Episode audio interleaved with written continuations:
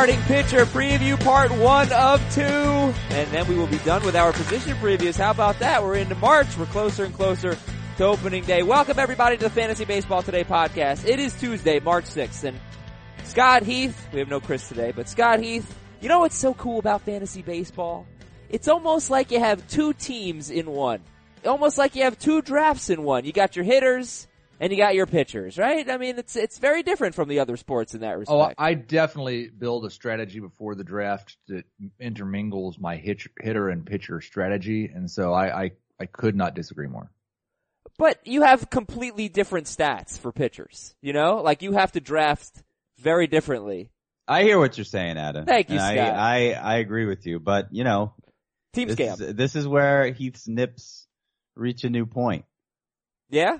Still no, but you, wait, whoa. But Heath contradicted himself. You're the no intentional positional strategy guy, but you just said you intermingle your strategies. Yeah, you do not have your sarcasm meter turned on. Oh, re- really? Yeah, All right, that I'm off today. Complete and total BS. Oh, well, you were a very good liar, Heath. Congratulations. Uh, It's our, taken me far in life. our email address is fantasybaseball at cbsi.com. Fantasybaseball at cbsi.com. Today, well, I'm not quite sure what we're going to get to, but we'll probably talk about the top 20 or so pitchers. Tomorrow will be just complete average draft position review. Let's get started with this. Let's talk about your overall strategy. I'm going to let Heath go first. Yeah. Uh, but we're going to turn the sarcasm off because I am in no, I have no ability to detect, detect it today. Uh, Right. what is your overall starting pitcher strategy? Well, in a standard points t- league, what I really like to do is draft five starting pitchers to go in my lineup, and then I try to draft a starting pitcher or two to also go on my bench. in Roto, I think the sarcasm meter. It's in bro- Roto, it I just get really crazy. Sometimes I'll draft six starting pitchers in a Roto league, and occasionally I may only draft three or four. Yeah, well, that's actually an interesting thing is how to how to uh, put your roster together, your pitching roster together in categories or roto leagues. Uh, especially if there's no designation, you need this many and, and of starting pitchers, this many relievers. But all right, Heath, what, like how do you approach starting pitcher on draft day? I just told you. No, you didn't. You just said I you fill out your roster. All right. Scott, you're All up. right. Scott's so up. as much as I can remember this year, uh, it varies greatly format to format. So the most the most exaggerated one is head-to-head points leagues where, and this is something I just started in the last draft, but I love the way it turned out so much. I think I'm going to keep doing it to some degree. Last our last head-to-head points mock, I invested nine of my first 13 picks in starting pitchers. Now, I should point out the first three were all hitters because, as we talked about, uh, as we talked about recently, you know, there's there is a clear point where there are some standout hitters and then they cease to exist. But I over I, I completely overloaded it at pitching because I feel like that's the one position where there is a clear point where um, they go from being good and reliable to not good and reliable, and you're just choosing from a bunch of crap.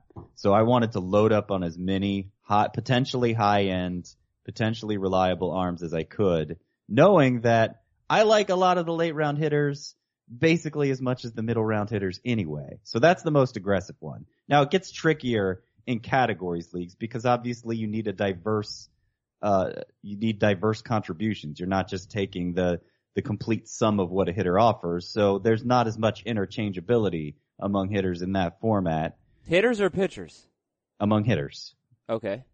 Like, you know, in categories league, you need somebody who steals bases. You need batting average help. You need some power. But in points leagues, none of that matters. You just want the, the totality of a player's contributions creates more interchangeability there. But Right.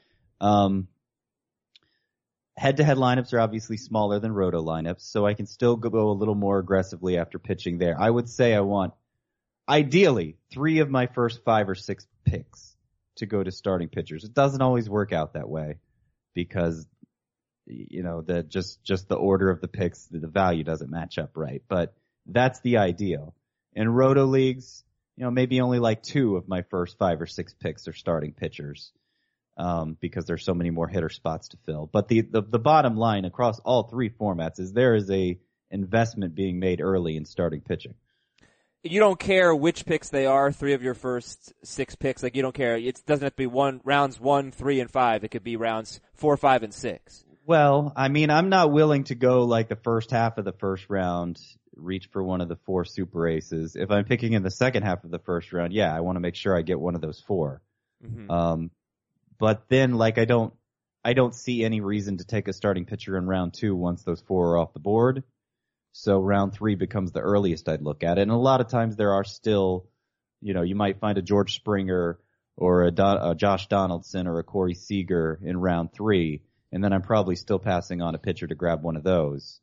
Uh, so really, four and five are the, the rounds I'm most looking at. And it gets tough in a roto league because Tommy Pham becomes a priority for me there. That's why I'm only aiming for two starting pitchers in those first five or six rounds. Uh, but in, in head-to-head leagues and especially head-to-head points leagues, it's easier to pass up those guys because you don't need the, the specific, you know, the batting average help and steals potential that a, uh, that a Tommy Pham or potentially a Christian Yelich, somebody like that provides. There are a lot in points leagues, a lot of starting pitchers that I would take in the third round. I, I think there's a tier of them, and a couple of them are almost second rounders for me. Madison Bumgarner, Zach Greinke, Justin Verlander, Carlos Carrasco, Luis Severino, Stephen Strasburg, Jacob DeGrom. I'm happy to get all those guys in the third. And obviously you'd be happy with them as your number one pitcher if you start your team with two hitters, right? Yes. But would you be okay with them as your number two pitcher if, let's say, you take Bryce Harper in round one and Chris Sale in round two, and here you are in round three, you've got a pitcher and a hitter. Do you take the Strasburg, Bumgarner, Severino, Verlander, Greinke group? Uh, maybe I forgot someone. Um, or do you go with a hitter at that point? If Bumgarner or Greinke or Verlander are there, I'm probably taking the sec- the second pitcher. I I mean, so that's a that's a difference, right, from previous years. Taking Yes. potentially taking two pitchers with your first three picks. This is only in points also. In Roto, uh, and especially in head-to-head categories, I have no interest in doing that. This is something I started talking about last year and I, I feel like it's just become, uh, you know, widespread practice more this year is, is that like the pitchers aren't being allowed to pitch as deep into games anymore.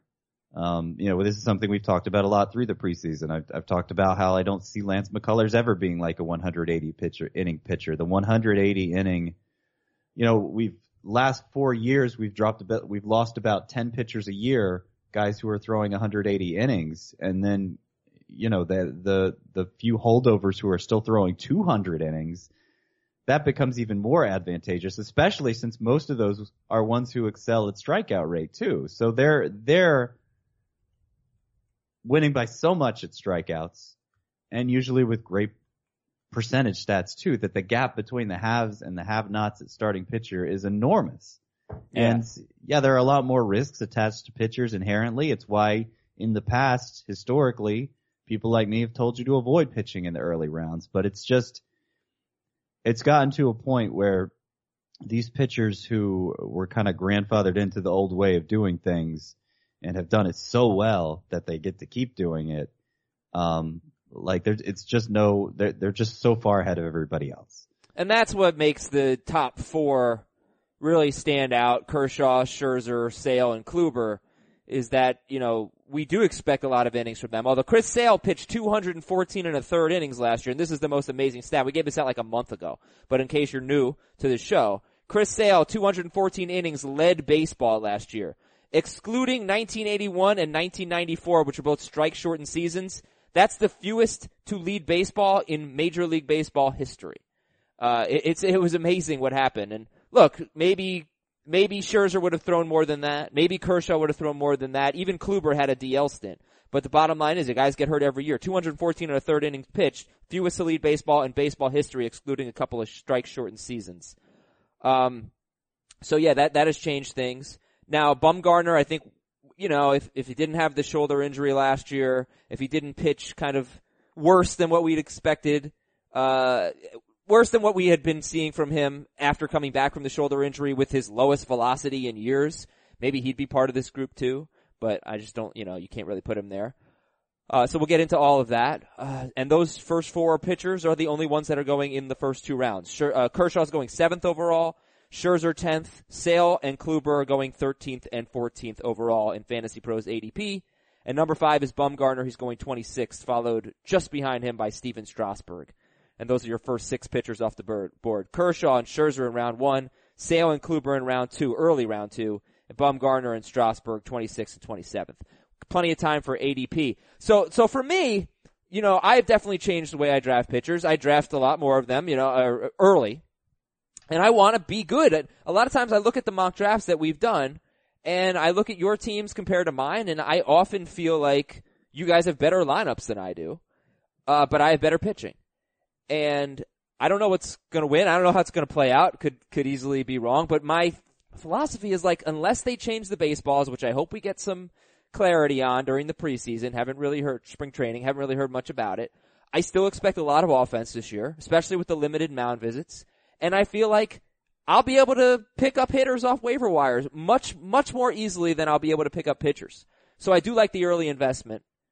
Um, but there's two, okay, I'll, I'll, pause there and let you guys react to that and then I'll, I'll follow it up with one final thought. So yes, I have been prioritizing pitcher a lot in any format, uh, because I think I'll be able to do better on waivers with hitters than pitchers. Yeah, I, I would say you're you're more likely to luck into a game changing hitter off waivers than you are a pitcher. Right. Um, you're just also more likely to lose your early investment in pitcher in May for the season. Yeah. Yeah, that's a good point. I mean, it's definitely true. Uh, the other point I was going to make is that there are two ways to sort of prioritize pitching. Some people have been asking, and I know you guys read an email about it yesterday. Do I take two of the top four super aces with my first two picks? Do I take, you know, Kershaw and Sale or Kluber and Sale, whatever it is? Um, you could go with a pitcher in rounds two and three. I don't know that I want to do that. I think I personally am more likely to maybe not even take a pitcher in the first two rounds because, you know, as much as we talk about the drop off at pitcher, it also exists at hitter. In the third round, it gets much worse. Uh, but maybe rounds three through six, I'm taking three starting pitchers. So yeah, that's often the way it goes. I mean, it just depends who's there. I mean, I'm not, I'm not going to pass up one of the big four if I'm picking at the back end of the first round. You know, whether it's my first pick or my second pick that I'm using it on, I'm getting one of them. Um, and you know, it, it might be, it, it, like I said, it, it might not be worth it in round three either. If one of those great hitters just happens to last longer than I expect, maybe because other people are drafting pitchers. Um, there are, in my mind, it, at least 17, I'll, I'll, say 17 pitchers in a points league, 16 in a categories league where they're either aces or they're, they're near aces. They can, they can at least approach that 200 inning mark with more than a strikeout per inning and good ratios. That was going to be my um, next question. How many pitchers are worthy of being your number one starting pitcher? The one who, you know, I say 17 for one format or the other, the one that kind of straddles the fence there is Dallas Keuchel since he is such a, a big innings eater, but not a big strikeouts guy. And because he's, when I say he's an innings eater, I mean on a start by start basis, there are some health concerns that might, uh, leave him with a lower innings total, but you're, pull back the strikeout total as well. Are you including Mets pitchers in those 16 or 17? I am including two Mets pitchers. And like we're talking about guys that could be 200 inning guys and have big strikeout numbers, and I think it's really difficult to expect that from either one of them, but I have them ranked in my top 17. I just, I think you can put a Dallas Keuchel and a Noah Syndergaard next to each other in the rankings, knowing that that's completely different things that you're hoping for from the two of them. Uh, no, I mean, I think, like, I wouldn't necessarily bet on 200 innings from Syndergaard because he hasn't done it before, but like, if he's healthy enough to do it, the Mets are going to let him do it. Mm-hmm. Uh, yeah, uh, well, let's see. With Syndergaard, um, what's his high? Like 180 something? Like, and I, I'm not, I don't mean to parse the details because, you know, Heath, Heath makes an important point. Like you're not just penciling these guys in for 200 innings. At least through 33 but only, I'm saying only so many pitchers are capable of throwing 200 innings, and I, I believe these 17 are all capable of I, it. You're right. I, I, I disagree with that notion. I don't think we have anything to suggest that Syndergaard is capable of throwing that hard and that violently 200 innings. Um, I hope that he can. I think that would be great, but he's got a max of 183 and he threw 33 last year and he's throwing 104 miles an hour or something in March. I don't expect that. All right, But- well, that's that's a guy you guys really differ on because Scott's got Syndergaard tenth and you have him fifteenth. And I have him like eighth in Roto. I mean, 180 innings is still pretty exemplary in these days. So, Uh, I- but I it's mean, not if, the if he, argument we were making. He's There are one of 40 the better guys. percentage pitchers. I think he's one of the best. I- there are 40 guys that go 180 innings. Yeah, I, I think you're being kind of nitpicky, but okay. Um, all right, well, let's go. So I so how many pitchers are worthy of being your number one starting pitcher? Scott says sixteen or seventeen, right? I, you know, I wouldn't want all of them to be my number one. Um, like ideally, I want three of those guys. Two I could settle for in a roto league, but I think that's where the biggest drop off is after those Okay. 17 or 16. I'll All say right. 10. So well, Scott wants three of his top seventeen or sixteen. Heath, you want blank of your top blank. That's not, my brain doesn't work that way. I think it does more than you really tend to admit. Like I think when you're drafting, that's this has to be on your mind.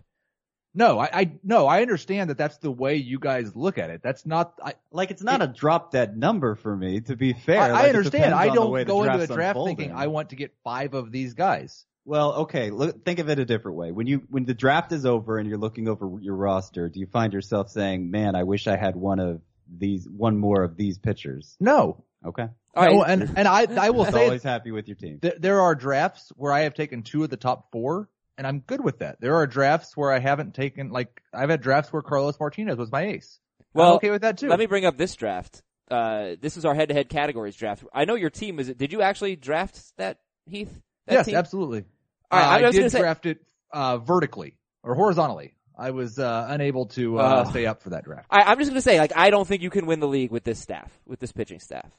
Uh, I, I think I think especially in a head-to-head categories league, p- starting pitcher is probably overrated. yeah, but you don't have any relievers. Like, you have Cody Allen and Aroldis Chapman. It's not like you went RP heavy. So here's Heath. I, you can only have two relievers in that because of the way the stupid positions were set up. Oh, okay, All right, great. But so still, I think you're, I think you're going to be, ter- I think you're going to be way behind in, in starting pitching. You have Gerrit Cole, Lance McCullers, Jon Lester, Tanner Roark, Taijuan Walker, Jordan Montgomery, and Cole Hamels. Gerrit Cole, McCullers, Lester, Roark, Walker, Montgomery, Hamels. You don't look at that team and say, man, I wish I had made more of an investment in pitching? Oh no, not at all. I think that team specifically, when you're talking about in a head-to-head categories league, Gerrit Cole, it would not surprise me at all if going into next year we're ranking Gerrit Cole as a top 12 starting pitcher. Lance McCullers, when he's healthy, has got a very good chance of being a top 12 starting pitcher. Jon Lester is a pretty solid number two or number three. I yeah, I don't have a problem with that rotation at all.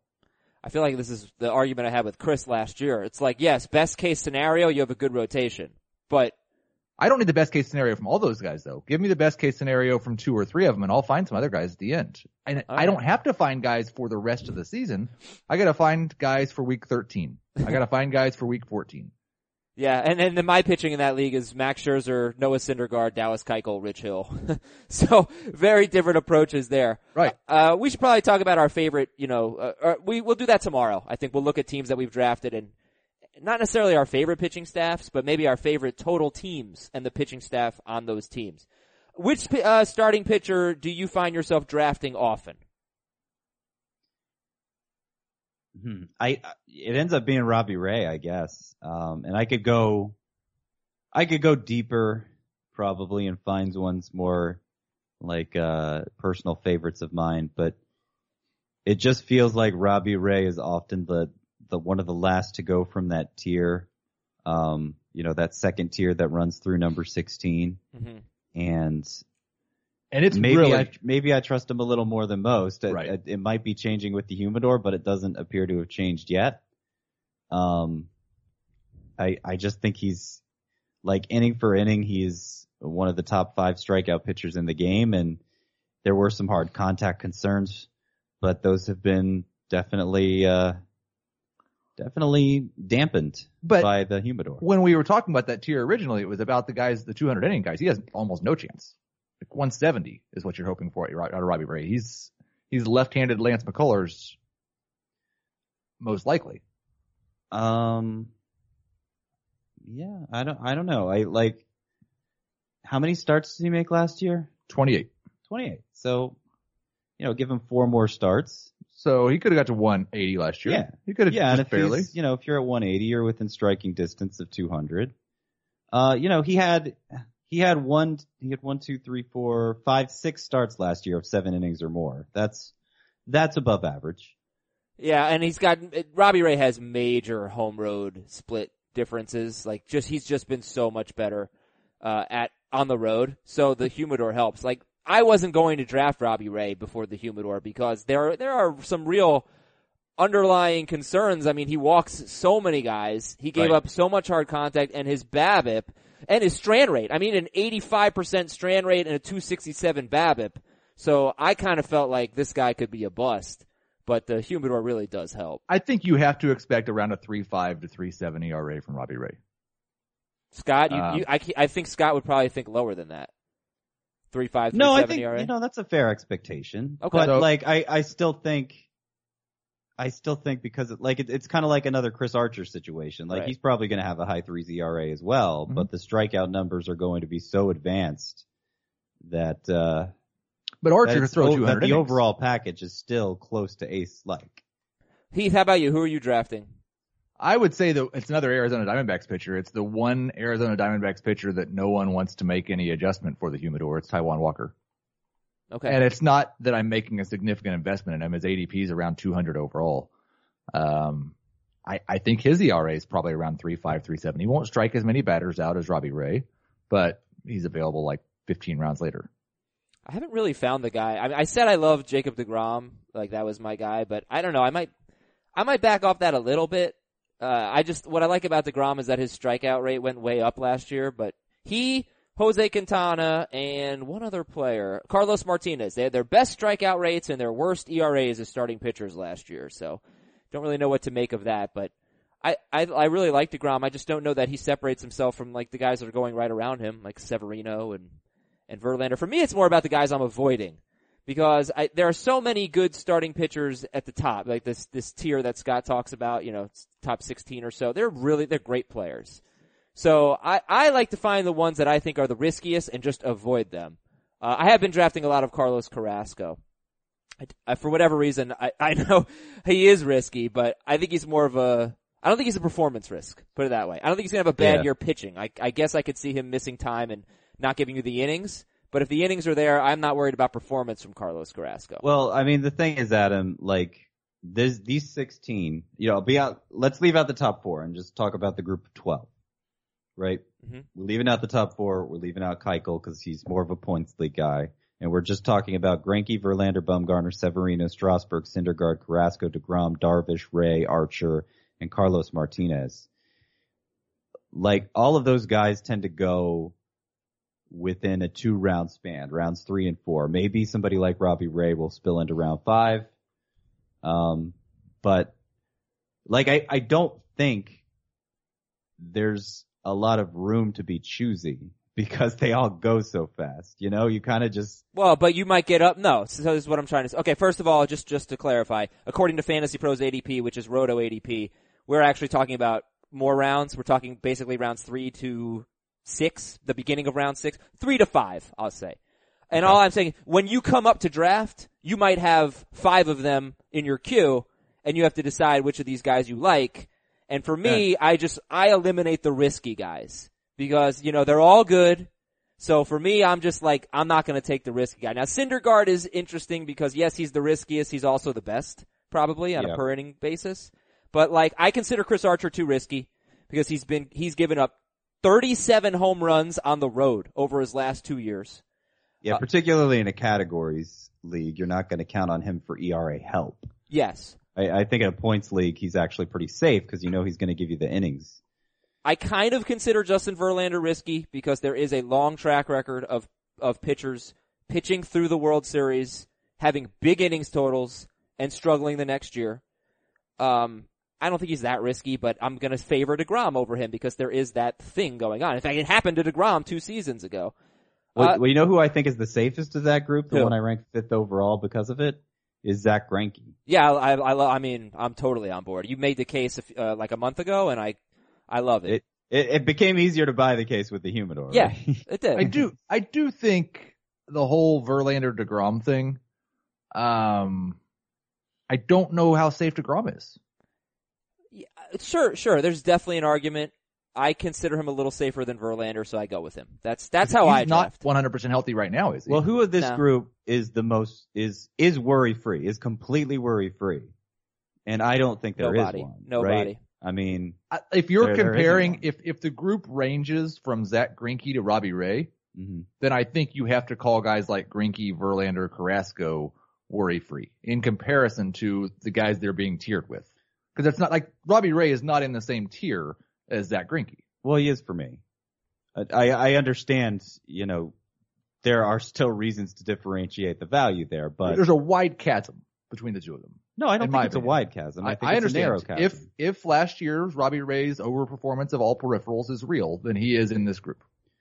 But I, I, and like I said, I have Greinke fifth, so I agree he's the most worry free of them. But, I mean, he's just a year removed from a 450, 430 ERA, whatever it was. So and he's he- probably the oldest or one of the oldest. He, and he is the oldest, yeah. Uh, but Um, I, I agree. I mean, he's oh, Verlander's older, sorry. all right. brings So so who are you guys avoiding? So my last ones from the tier are Darvish, Ray, Archer, Carlos Martinez. Those are the ones, like if I get them as my number one, I've probably messed up. I'm probably disappointed at that point. I would much rather have them as number two or even more like a number three. But at the same time, that like right after they go off the board is where I see the biggest drop off at starting pitcher where, you know, you're crossing these finger, your fingers, these guys throw just 180, much less 200. And, uh, and so I still end up drafting them a lot because it's the end of a tier and that's how the tiers work. So so you don't necessarily want. You said it was uh, Archer, Ray, and who? Or just It was Archer Ray, Darvish, and Carlos Martinez. All right. You don't you don't want them as your number one, but you're totally cool with them as a two and maybe even a three if you go real heavy on Oh yeah. pitcher. I mean, Robbie Ray is my third with the upside that's presented there with, uh, with the humidor. Like, yeah. I, I think Robbie Ray could totally be in the Cy Young conversation this year.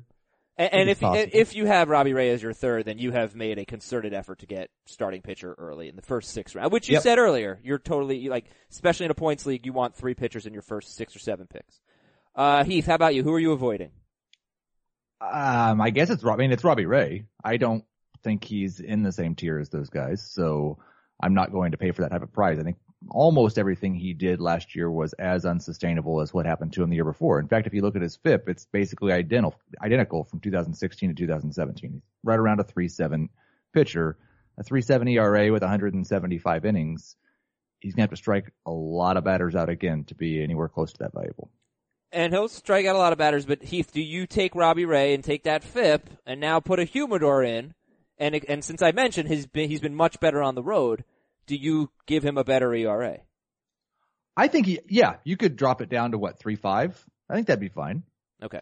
Um, I think you still have all the other same concerns about not the thing that rhymes with FIP, which is whip. And with all those walks, it's going to be high. Yeah. And it's more difficult to pile up a bunch of wins when you generally go six innings. You know what else I think is cool about this group of pitchers? If you're in a categories league or a rotos league, like, you can pair them to make like like I've said this before. Robbie Ray, Dallas Keuchel to me is a really good pairing.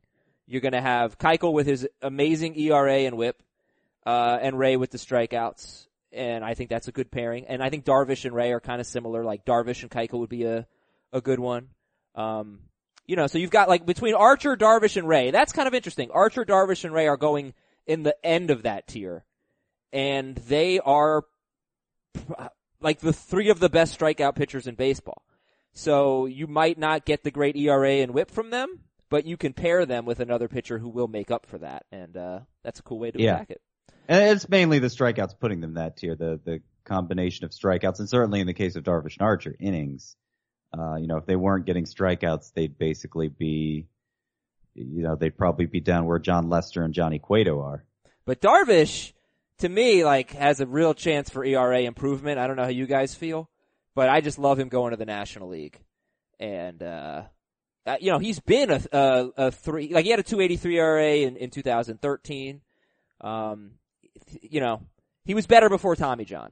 I have the sneaking suspicion that we haven't seen the best of the of Yu Darvish yet because of the timing of so many things. Tommy John surgery, uh, when it seemed like he was becoming the preeminent strikeout pitcher in baseball, And then apparently he's had mechanical issues since coming back from that that the Dodgers were working on after acquiring him down the stretch last season.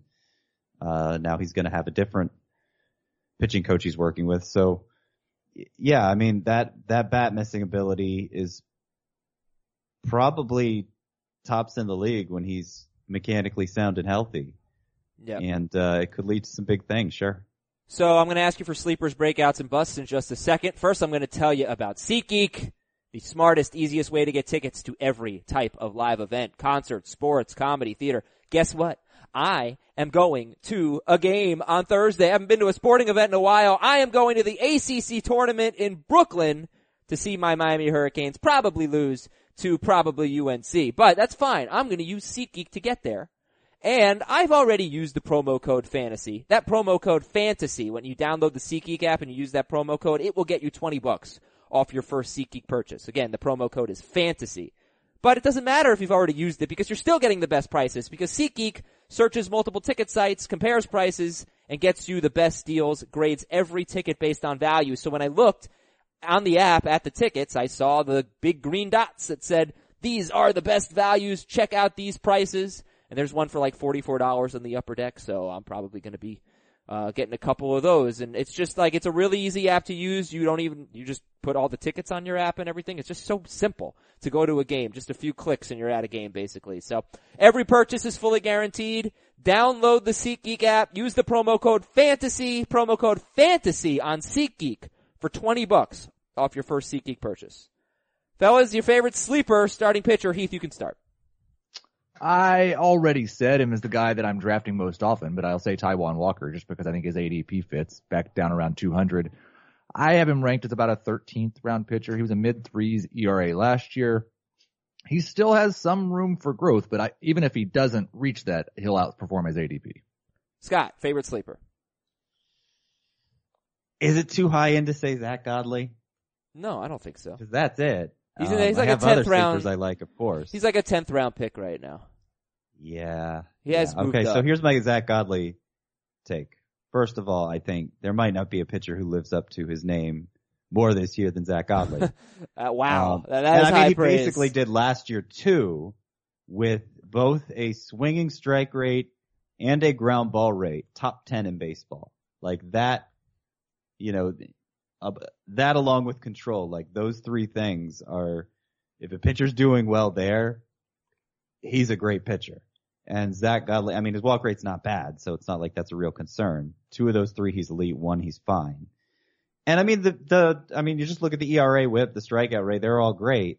The, the reason I think he didn't get enough attention is because for some reason he had a sub 500 record with a very good Diamondbacks team.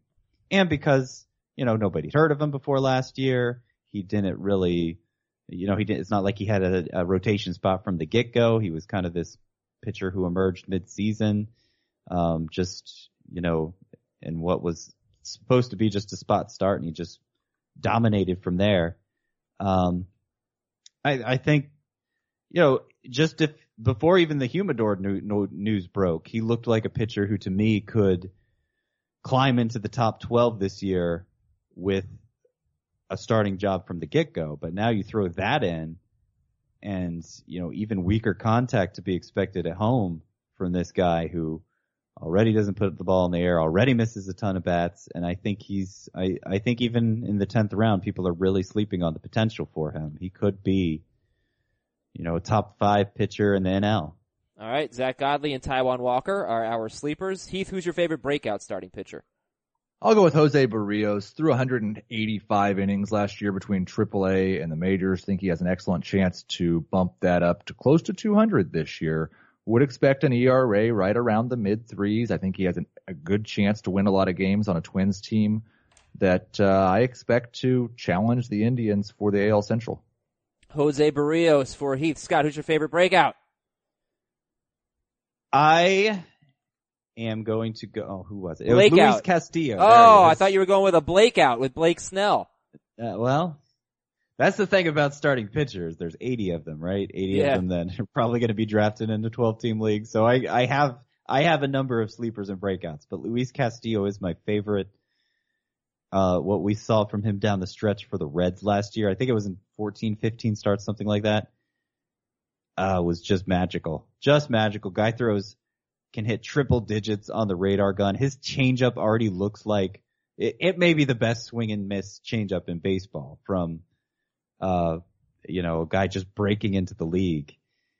And he had over his minor, like he, that, it was great enough just how he performed in the majors. But if you look at his minor league track record, an elite control pitcher too, that didn't manifest when he reached the majors last year, in part because if you look at his first few games, they were against some of the most dominant offenses in baseball. He, he certainly held his own against them.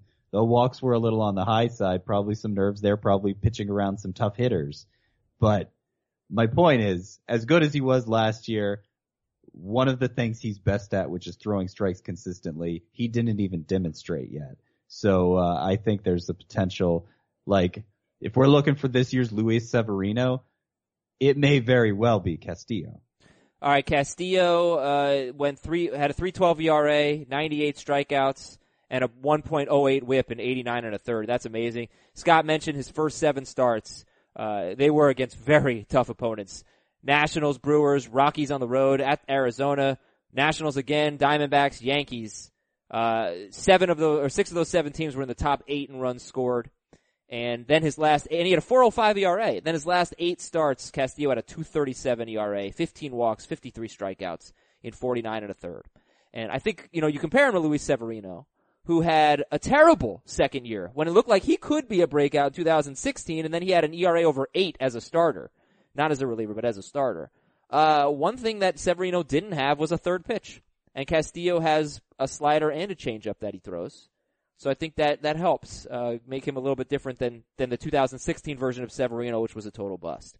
Uh, all right, so we have Jose Berrios and we have Luis Castillo. I know Scott likes Blake Snell also in this conversation. Heath, how do you feel about Blake Snell? Oh, I like him a lot. I think that there's a uh, there's an opportunity for him to be a top 20 starting pitcher. Yeah, I'm I'm targeting Blake Snell. I want a lot of Blake Snell. Moved on the moved over on the mound. It really helped with his control. Uh, thir- last 13 starts, he had a 3.31 ERA, 22 walks, 68 strikeouts, 111 WHIP, in 73 and a third. That's Blake Snell.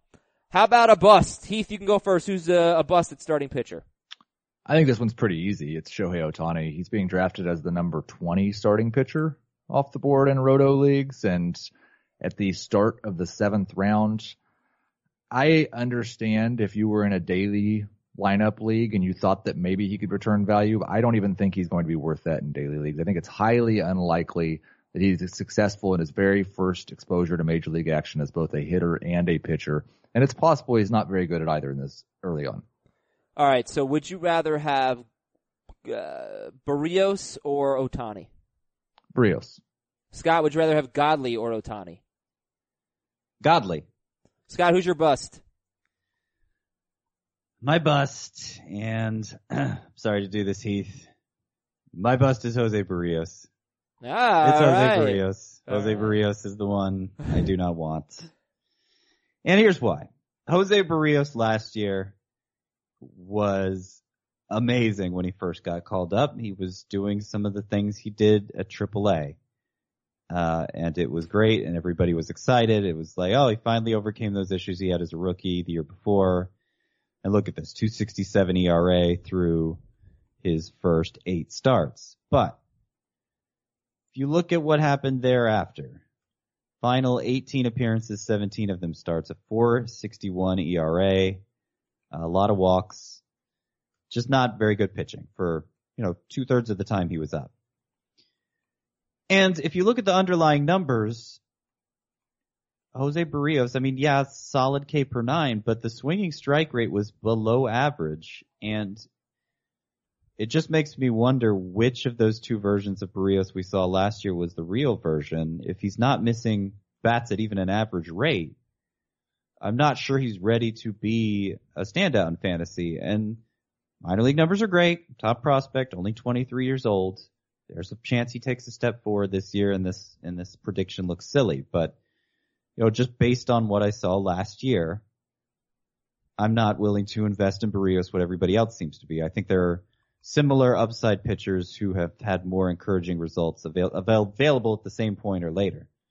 Berrios is going know, somewhat early. He's going in round nine, 102nd overall. in between Jake Arrieta and Alex Wood. So it's Arrieta is the 24th pitcher off the board. Berrios is 25th, although Berrios is almost a full round behind Arrieta, and then Alex Wood is 26th. So Which, by the way, I'm not I'm not beyond calling Jake Arrieta a bust at this point. even there, even 90 something overall. Yeah, yeah. I mean, I was willing to give him a pass for last year's drop in strikeout rate because he made some adjustments in the second half, got more ground balls. The ERA was really low, probably too low to be true, but whatever. But now we're, you know, we're about a third of the way through spring training and he still doesn't have a team. What kind of, Yeah. what kind of work is it going to take to get him up to, to starting in games again? And then you have that, that, uh, diminished skill concern on top of it.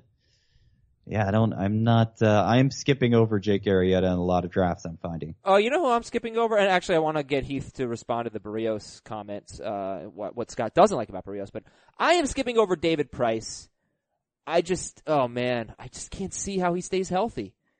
Uh, he, he was supposed to get Tommy John surgery last season. He would have gotten it if he had uh, been younger, but they decided at his age not to have it. And he goes, I mean, it's Arrieta, Berrios, Alex Wood, and then it's David Price. And that's actually a little, now we're talking like round 10. Wait, you say he would have had, so they, he had a torn ligament in his elbow? I don't, cause I don't remember reading. Yeah, it was partially torn. And they said that, you know, the doctors would have recommended Tommy John for him if not for if not for his age. So Okay. I can double that's- check on I mean, that. I was, I was, I don't think I had drafted him yet because I had some of the same fears you do. Just I didn't, I didn't have those specifics to accompany it. Well, I, I, I could be wrong. Let's we'll double check on that. But uh, but yeah, still, I don't trust him to stay healthy. And you look at his ERA just as a starting pitcher the last two years. You take away the relief work he did. Uh, you know, he had a 3.82 ERA as a starter, and in 2016 he had a 3.99 ERA as a starter. He's not young. He's 32. He had a lot of lot of mileage. Yeah, I'm not like I could. I think David Price could be great for a short period of time. I don't think he's going to return ninth round value for you, but that is a little bit later actually than when I've been seeing him go. I feel in our drafts. Ninth round's much more tempting, but like seventh round, no way on David Price. Uh, Heath, you want to respond to uh, Scott's concerns about Berrios? Yeah, it's kind of like when we were talking about with Dallas Keuchel and the high strikeout pitchers and how guys may be in the same range, but they're completely different pitchers. I'm not really sure there's much difference between Robbie Ray and Jose Berrios. Berrios last year between AAA and the majors threw more innings than Ray has ever thrown in his major league career. His whip would have been the second best of Ray's career. His FIP was 384, which was a tenth of a point higher than Robbie Ray's last year. So yeah, I, I, I think What- Robbie Ray and Jose Berrios have a lot of similarities in terms of value. But what about the K per nine, the swinging strike rate? I That, mean, that Rays K and- per nine and, and string strike rate are two things in Ray's favor. I would expect Okay. more innings from Berrios. I expect a lower whip from Berrios. Okay. Uh, with that said, well, I don't want to get too far into ADP since we'll do it tomorrow. So I'm going to give you guys some stats and you tell me what they mean to you. Uh, I also want to tell you all about HQ. I've been watching a lot of HQ. It's my morning routine now. Uh, just put on my uh, CBS Sports app, my CBS Sports HQ on my Roku. You can get it on Apple TV or Amazon Fire, on your phone, on other connected devices, on CBSSportsHQ.com. Uh, yeah, it's just, it's great. It's a highlight show. It tells you what's going on in the sports world. It's a new way to get the latest scores, news, and highlights on all your favorite sports. It's CBS Sports HQ, 24-7 streaming sports information channel, always on, and it's free. It is completely free. You can stream it anytime on our app, um, on, like I said, Apple TV, Roku, your phone, or other connected devices. Uh, if you just want to check it out before downloading it, cbssportshq.com. But I, I'm really enjoying it. They've had great coverage of the NFL Combine. We have a lot of really great experts, former NFL players, former NBA players. Um, we have great college basketball coverage. Uh, we have one of our college basketball guys talking about Cincinnati, and I think I'm gonna maybe take Cincinnati to go kind of far in my in my bracket. So thank you HQ for that. We'll see if that uh, works out. But check it out, CBS Sports HQ. I think any sports fan will really like it. All right, some uh, some starting pitching stats. Clayton Kershaw pitched 15 and two thirds innings in the World Series, pitched on two days rest in Game Seven, and threw 43 pitches. Are you concerned about that as you look at Kershaw uh, going into 2018? I mean, the reason, the biggest reason I think that Kershaw is no longer in a tier to himself, and we talk about the Super Four instead of just Kershaw and whoever follows, is because, yeah, Uh, not necess- I, I don't know that it's necessarily the postseason innings that concern me, but just innings in general for Kershaw. Like he, three of the last four years, he's missed time with the same back issue. So you kind of just have to factor that into the projections at this point. And, um, inning for inning, he's still the best pitcher in baseball, still has an advantage over those other three. But if you give the other three the innings advantage, they're about the same. Okay, uh, this one, this stat. Luis Severino inning pitched last three seasons. 161 and two thirds. 151 and one third. 209 and a third. Nearly fifth, no, more than, excuse me, nearly 60 innings more in 2017 when you include the postseason. Then 2016. Heath, does that concern you with Severino? Yeah, I think it adds to the wow, he did something he's never done before last year. Because it wasn't just the innings, but the strikeouts were at a level that he'd never done before. The walks were at a level he had a breakout. And it was a breakout that was way, way outside of what we'd seen in the limited action in the couple years before. And the innings were also way outside of that as well. So it definitely, it adds maybe just a tiny bit of injury risk. And there's certainly some regression risk in like seven different areas. Yeah, I think when you look at what made Severino break out, in my opinion, it was the addition of a changeup and a very good changeup. And he just, he was a two pitch pitcher before that. Right-handed two pitch pitchers, they have tough time surviving. So that's something to keep an eye on in spring training when we see guys who are working on a new pitch, who are developing a new pitch. It can really, uh, it can really take them to a new level. So, you know, put it on the back burner. Uh, Justin Verlander threw 242 and two thirds innings, including the postseason. The guy that, that scares me a little bit when I think of Verlander is Wainwright. Well, all those guys, but Wainwright. But I think Wainwright had like a 270 inning inclu- uh, season, including the postseason in their World Series run. So at least it wasn't that high. But we're starting to get a lot of mileage on the arm of Justin Verlander. He's looked great so far in spring training. Here we are on March 6th. Uh, but does that concern you, the, uh, the innings slash World Series hangover for Verlander? I mean, I'd be lying if it said it didn't mean nothing to me, but don't lie then. Like, Tell the truth, Scott. Well, I mean, just Justin Verlander's pitched deep into the postseason before, and you know he's made it to 35 with heavy innings totals over and over again. He still throws high 90s. Like, at some point, it's going to end for Justin Verlander. I don't know that this is. I don't know There's a reasonable to assume it'll be this year because of this. You know. Heath, does Verlander just seem like the kind of guy who is a physical freak, defies conventional wisdom. Yeah, I'm basically just viewing him as a badass that the normal limitations do not apply to. okay. Uh, next stat.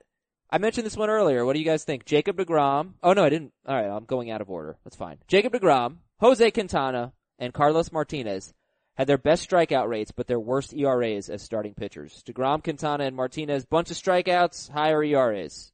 Yeah, Quintana in particular, I think is a, a very nice regression candidate. And he's been a guy for his entire career that, well, he should win more games than that. He should win more games than that. He still just won 11 and 11 last year, 7 and 3 with the Cubs. I think he does win more games this year. I believe there's, his ERA will be back under four, probably in the mid threes range, like so many other starting pitchers. Uh, for Quintana in particular, it matters. I would guess all three of these have their highest ever home run rates too. I'm trying to confirm them one by one. I know Degrom certainly yeah, did. he did. Like they're kind of just following the league wide trend then, right? More strikeouts, more home runs, which of course would raise the ERA. But you know what I liked about Degrom? I'm pretty sure he had the the home runs went up, but the fly balls really didn't, and neither did the hard contact. So that kind Yeah. of felt like bad luck to me. To a degree. But I mean, if home runs are up, every pitcher is going to be affected to some extent. Now, it was a big jump for DeGrom last year. His previous high was 0.9 per nine, and last year it was 1.3. Maybe it drops to 1.1 this year. Uh, but yeah, I don't, I don't know that I'm just going to assume he'll go back to a sub three ERA either. That's that about Archer. 37 home runs on the road over his last two seasons. Because Archer had been a 330-ish ERA guy three years in a row. He was like Jose Quintana. I mean, he was the most predictable ERA. And then the last two seasons has been very high. He's given, he's been terrible on the road. And what I really don't like is that he's been terrible against his division the last two seasons. Particularly, he's been good against Toronto, but the other three teams, he's been bad. I, I you know, Archer scares me because of I, I think the Yankees and Red Sox are going to be so good offensively.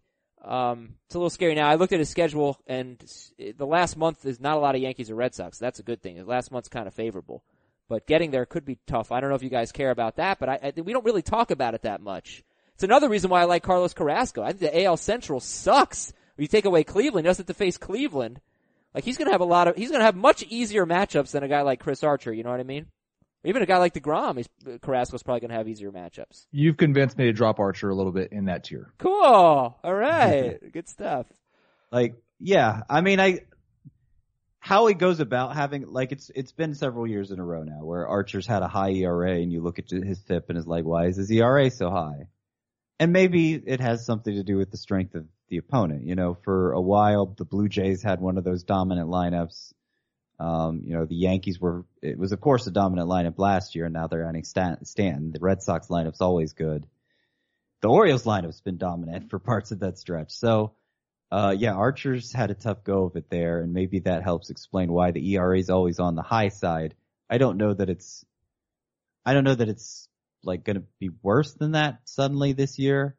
And the No, thing is, no. the strikeouts are so good that you still start him when he's facing those teams anyway. So it's not like it's limiting your starter starting possibilities for Archer because of those tough matchups. I don't think it's going to be worse, but 407 in 2017 and in 2016, what was his ERA? It was close to that, right? It was 402. Yeah. 402. Yep. So Yep. yeah, I mean, it's he's pretty limited. Last And year, it- Archer was sorry, uh, number 17 in points, number 27 in roto.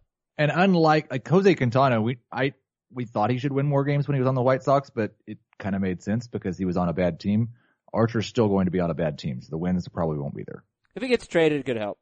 Yeah, Um, definitely rooting for him to get traded, unless I play in an AL only league, because you know. Now let's go to Dallas Keuchel. Dallas Keuchel has had a sub three ERA in three of his last four seasons. I, I forgot about that. I forgot about four seasons ago he had a sub three ERA. Three ERA. Uh, what do you think about that, Heath? Yeah, I you know I'm not a huge Dallas Keuchel fan. I think I do have him maybe higher in points than most do because I do feel pretty confident in the wins. I feel pretty confident in the innings. Um, I his ERA could be anywhere between two nine and four one, and I wouldn't be all that surprised. It, he just he's always hurt. I mean, when he's healthy, he's awesome. But apparently, he pitched through a foot injury the second half of last season and struggled. Um, I want I wonder with guys like that though because it's not like he's like when you say he's always hurt. He, he threw 145 innings last year, 168 the year before. He was 200 and 232. When when we hear a lot of times about guys that are always playing through things, I wonder if they just talk about things that hurt more than others do. maybe, but he has played through injury each of the last two seasons. A- A point I want to bring up about Keuchel, and it, it kind of applies to Kershaw too, but let's just focus on Keuchel. If you want to take the average of his last two years and say, and give him a ceiling of say 160 innings, the way he goes about getting those 160 innings is very different from the way, uh, you know, somebody like Kyle Hendricks. yeah, Kyle Hendricks Right. would go get those 160 innings. Where Keuchel, you know, just reading off the way he started last year, seven innings, seven innings, seven innings, seven innings, nine innings, seven and two thirds, eight innings. Like he is pitching. He is he is going deeper into games than you normally see, which improves his win potential. First of all, in points leagues, it it means more points from the innings themselves. Um, it means more strikeouts because you know we focus a lot on the rate, of course, Yeah. but ultimately the rate only matters to the extent that it's applied over over innings. So, um, like that's a big deal because when if he does have another DL stint like he's had the last two years, you're still getting production from that spot. You're just getting it from a different pitcher. So you're getting a, while Keuchel's in, you're getting ace production, and while he's out, you're having to settle for something less than ace like. But it's not like you're getting nothing. It's not like you're getting 160 total innings from that pitcher spot like you would if you were doing Hendricks and he was pitching five to six innings every start. Yeah, uh, and I think we can conclude it there. I was going to add something, but I've completely forgotten it. So, um, oh, Stephen Strasburg. After the All-Star break, Stephen Strasburg had a .86 ERA. Uh, he went all, all Jake Arrieta on us. This is Heath. Heath can get on his soapbox now because this is like pitching coach, coach Heath could have could have been who made Strasburg what he he became last year. He stopped using the windup, which is just basically a made up thing that pitchers are only more comfortable with because they're made to do it when they're kids. And everybody should just pitch out of the stretch. And Alex Wood is going to pick out, pitch out of the stretch this year, and I moved him up because of that. Strasburg, though, along with Noah Syndergaard, is one of those pitchers that's not being drafted anywhere close to the big four, but could absolutely be one of the big four this year. I was a little surprised that Strasburg's ADP is is sixth. Uh, it it was higher than I thought. He's going like middle of the third round. You're right. He's not going anywhere near the big four because they're going in the top 14 picks. Right. But he's going ahead of everyone else other than Bumgarner. I can't argue with that um, because this is Roto ADP, and when he's just much like Syndergaard, I expect those two for the innings that they pitch, they're going to be amongst the best in baseball. But the funny thing is, like, he had never done this before, Strasburg. He had kind of teased us. I think this was his first sub three ERA in like a, you know, other than pitching like 60 innings or something like that as a rookie. Um, he well, usually- he, he had an exactly three ERA one year. Yeah, yeah. It's But- usually low yes. threes. But that's kind of like Carlos Martinez. Like we all see the potential, and, and Strasburg's better, but you know, we all saw the ERA and saw the, the, the potential and the stuff of Stephen Strasburg, and like nobody's surprised that he had his best ERA. You know, Right. nobody's looking at that like, oh well, he's not this good. He is freaking awesome. Like in 2014, he had a 3.14 ERA, but he threw 215 innings. He was probably a top four or five pitcher then. Last stat, and we will end the show on this. Masahiro Tanaka had the third highest swinging strike rate among qualified starting pitchers. The top six in swinging strike rate. Corey Kluber, Max Scherzer, Tanaka, Chris Sale, Robbie Ray, and Clayton Kershaw. One of these things is not like the other, but does that uh, get you excited about Tanaka in 2018? There's no way he's going to have a bounce back year. Yes, I, I am excited about Tanaka. He's one of the most likely regression candidates in baseball. Good regression. Positive, kind. positive, Positive. regression, if you'd like to call it If that. you like to call it that. He doesn't like to call it that. it's just regression. It is just regression. But you have to know what Not he's wrong. regressing to to know if it's positive or negative. It's true. That that is true. That's a fair point. But he was bad last year, so it's pretty easy to guess. He was he was bad two of the last three years, right? Yeah, He but had he's had three, home five- run, he has had home run issues two of the last three years. That's true. He had a three Yeah. five one ERA two years ago, so He is he is an enigma to me because I feel like he should be better than he is, and maybe maybe it will just play out as regression, like Heath Heath hopes this year. Um, I'm not I'm not as faithful. I guess I don't worship at the altar of regression as uh, as committedly as Heath does. But uh, we'll see. We'll see how it plays out. I Tanaka is uh, outside of my top 20 for sure, barely inside my top 25. I think that's pretty consistent with ADP. Tanaka is 23rd in ADP. There you go. Yeah. I'm twenty second. So okay. Yeah, but I, I mean, it's, I, I think it's people are going to debate the upside of Yeah. Tanaka. I think the upside's probably top twelve. All right, guys, uh, that is it for this edition. We talked about the top 20, basically. We'll go through ADP and uh, our favorite, you know, pitching staffs that we've drafted so far tomorrow. So stay tuned for that. Thank you for listening. For Scott, for Heath, I am Adam. We'll get Chris back tomorrow. Have a great day. Talk to you Wednesday.